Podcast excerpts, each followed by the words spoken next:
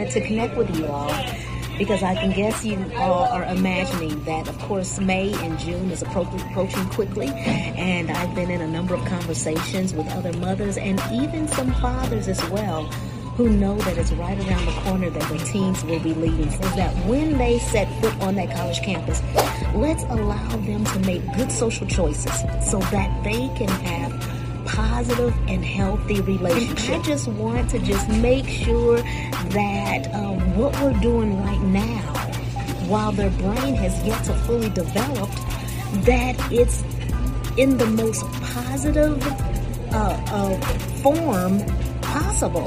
Them making good social choices right now will help them to manage their emotions.